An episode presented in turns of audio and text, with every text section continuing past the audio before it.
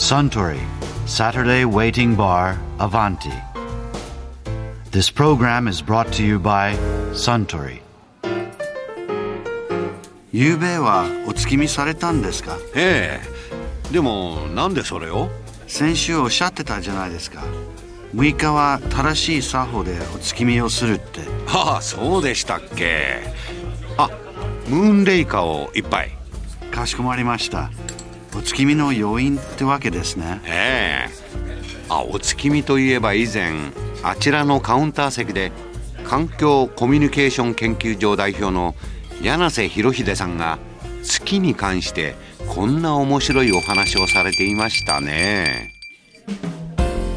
退院歴っていうのは月の周期だから29.53日周期なんですよ。あ月って29.53日周期で満月からまた満月満月になる。だからそうすると1年間がずれていくんですよね。うん。だから季節がずれていくんです1よ年間が359日ぐらいになっちゃうかなそれだと。うん。だから例えば中秋の名月が9月になったり10月になったりするでしょ、うん。つまりそういう意味で太陽との整合性がなかったんですねこれ江戸時代とかってなんかほら、えーエキストラでどっかでポンと月入れたりし出したりしてたんでしょ？13か月の年があったんですよ。ウルー月ウルー月ウルかな？ー月っていうのかなんていうのかうん。だからそういう意味でものすごく季節がこうずれるっていう意味で言うと退院歴っていうのは問題があるわけですよ。だから完全な退院歴に戻すのは難しいわけですよ。でも退院歴の良さっていうのは月を感じるっていうすごい重要な部分があるわけですよねでもう一つ太陽の季節っていうのも当然四季だから重要農業ではそっちの方が大事かもしれないですね多分、その両方を合わすべきなんですよ。それで28日周期で考えると13ヶ月で364日になるんですよ。でプラス1日。28×13 は、えー364掛け算すると364になるんですか、そうすると28日のカレンダーでいうと日曜日から始まって土曜日で全部終わる。万年暦になるわけですよだから今給料が例えば1月と2月と3月と日にちが違うのに同じであったりとかね。例えば販売量が違うはずですよね。だからそれを月でやってるっていうのはおかしいわけですよ。なるほど。なんでおかしいか。だって1時から2時までが31分で2時から3時までが28分のカレンダーを使ってなるほど。だからお考えたこともなかったけどそうですね。そうカレンダーっていうのは本来ね星とか月の動きを見て作ったものだからそのカレンダーに即して生きてたら宇宙の動きが分かってそれイコール生態のリズムであるはずなんですよ。この地球の中で。だからそういうことと全然関係ないカレンダーを今使ってるんですよね。だから1年間は合ってるけれども31日28日30日30日そんなリズム宇宙にも体の中にもないわけですよそこにだけど、ん。1年間の365点、えーまあ、よ25日えをベースにカレンダーを作っちゃうと今みたいになっちゃうってことなんでしょうね。うん、だから1年間はね間違いなく365日なんだけれども、その間の月の割り方がめちゃめちゃなんですよ。うんなるほど。7月がジュライだっていうのは、うん。ジュリアス・シーザーだからでしょ、うん。8月はアウグスティンサアウあオーガストはアウグスティンスが入れた、うんだから9月はセプテンバー、うん。これはフランス語でセットですから7月なんですよ。おろ。October オクトパスだから8月。あオクタゴンでだから、うん。うん。で November は9ですから。 December は10ですからいかに人工的なカレンダー使ってるか。今言ったそこはなんでそうなってんの？つまり間に入れたり出したり Julyイと August を入れたからですよ。あそれで後が一つずれちゃったの？ずれたの。名前変えないのにねそれだったら、ね、でもそれが残ってるっていうことはいかに人工的なカレンダーで。だからキリスト教徒の人たちがそれを使うのはそれはいいけれどもそれを世界中に植民地政策とキリスト教と一緒に普及したわけですよね。でそれによって日本は遅かったわけです。130年前なんだけどでもそれから日本はものすごく変わるわけですよね。日本はそれまでいわゆるその退院歴ってさっきちょっと言った、えー月の動きには完全にリンクしているがしかし1年がどんどんずれていくという。季節がほんの少しちょっとずつずれてどっかで生産、10日ぐらいずれたりとかそういうのが普通だったわけですよね、うん、それを生産してたわけねどうん。どっかで。それはそういうのを使ってて、うん。うんその時の方が良かったことってあるんですかね？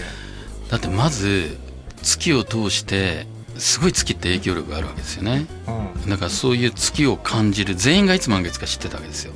おー1日15日が新月満月だっそういうことだったのね。だから今日何日か知ってればいつ満月か全員知ってたんですよ。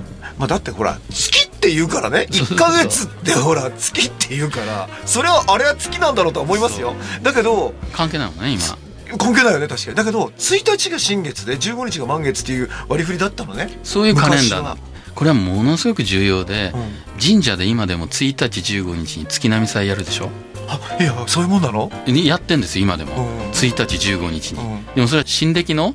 今の西洋暦の1日15日にやってんですよ。それ意味がないのね。昔は何毎月1か月ごとの満月と新新月で？月に月並祭をやってた。それなに月を崇めてたわけですかうん、だから月の影響がものすごく人類にも人にもそれから自然にもあるわけですよね。干潮満潮はもちろんそうだし海の生命っていうのはうん引力の影響が一番強いから満月の日にサンゴ礁が産卵するとかカニが何十万匹海岸に集まって満月の日に産卵してそれを魚が食べに来るとかまあ祭り状それはその大潮ってことですか？ええそのある一年のこの時とかうんね大体そういうのがあるんですよね。そのまあ当然ですけどその宇宙のあのなんだろう海の営みの摂理として潮の満ち引きが一番でかいとかだからこの時に産卵するとこうだとかいうことを生物が DNA 的に分かってるってことね。もうもちろんアメリカ大陸が16センチ浮き上がるって知ってます？満月の日。本当？アメリカ大陸だけじゃないんですけどね大地が16センチ浮き上がるわけですよ。浮き上がるっていうのはどういうことかって宇宙的に見ると、うん、じ16ミリでも俺はびっくりするよ。1.6センチでも。1.6ミリでやっとギリギリ納得するけど16センチはないでしょ16センチそんなん地球全体から見たら大したことじゃないでしょえ大したことないけど僕の背丈だって180センチ 197センチだったらだから NBA だよ浮き上俺がるっていう感覚をもう一回宇宙的に見るとね太陽があって月があってその間に地球があるわけですよ、ということはこう引っ張られるわけですよね。それで何？伸びてアメリカ大陸が16センチも伸びてんの？たった16センチですよ。だって水は水は何メートルもなるわけでしょ。オーマイガーそうだ、うん。うん、だって海はだって満潮干潮でそれぐらい違いますもんね、うん。でそこの地域によよってものすごいまあね環境によって違いますけど地べたも伸びてんの？地べたもだから当然ですよ。伸びないわけないじゃないですか考えたら 考えてなかったから驚くけれども考えたら当然でしょ引っ張られるんだから。そうか。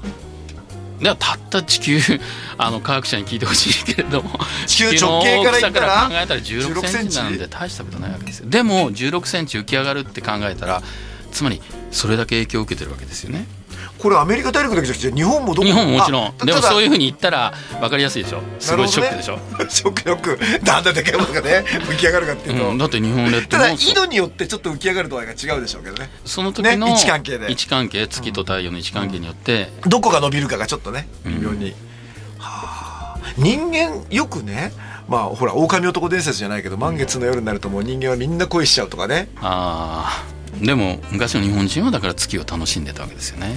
でもそういうどっかに考え方はあったんですかね？満月の時になるとちょっとなんだろう。だって1 6センチ浮き上がるんですよ大地が。うん。人間が水分が 70%80% の人間が影響を受けないわけないでしょ。うんうん。だから変わるわけですよ。もうそうそうそう。気分がね。ね。だから精神が変わるだけじゃなくて肉体も変わるわけであ肉体が変わるから精神も変わるわけですよ。その時に祭りをしたり愛を営めばいいわけですよ。なるほど。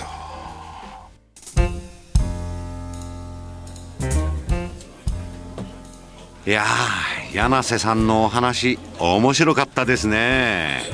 あスタンムーンレイカーをもう一杯。かしこまりました。ところで私と一緒にもっと聞き耳を立ててみたい方は毎週土曜日の夕方お近くの FM 局で放送のサントリーサタデーウェイティングバーにいらっしゃいませんか？面白い話が盗み聞きできますよ。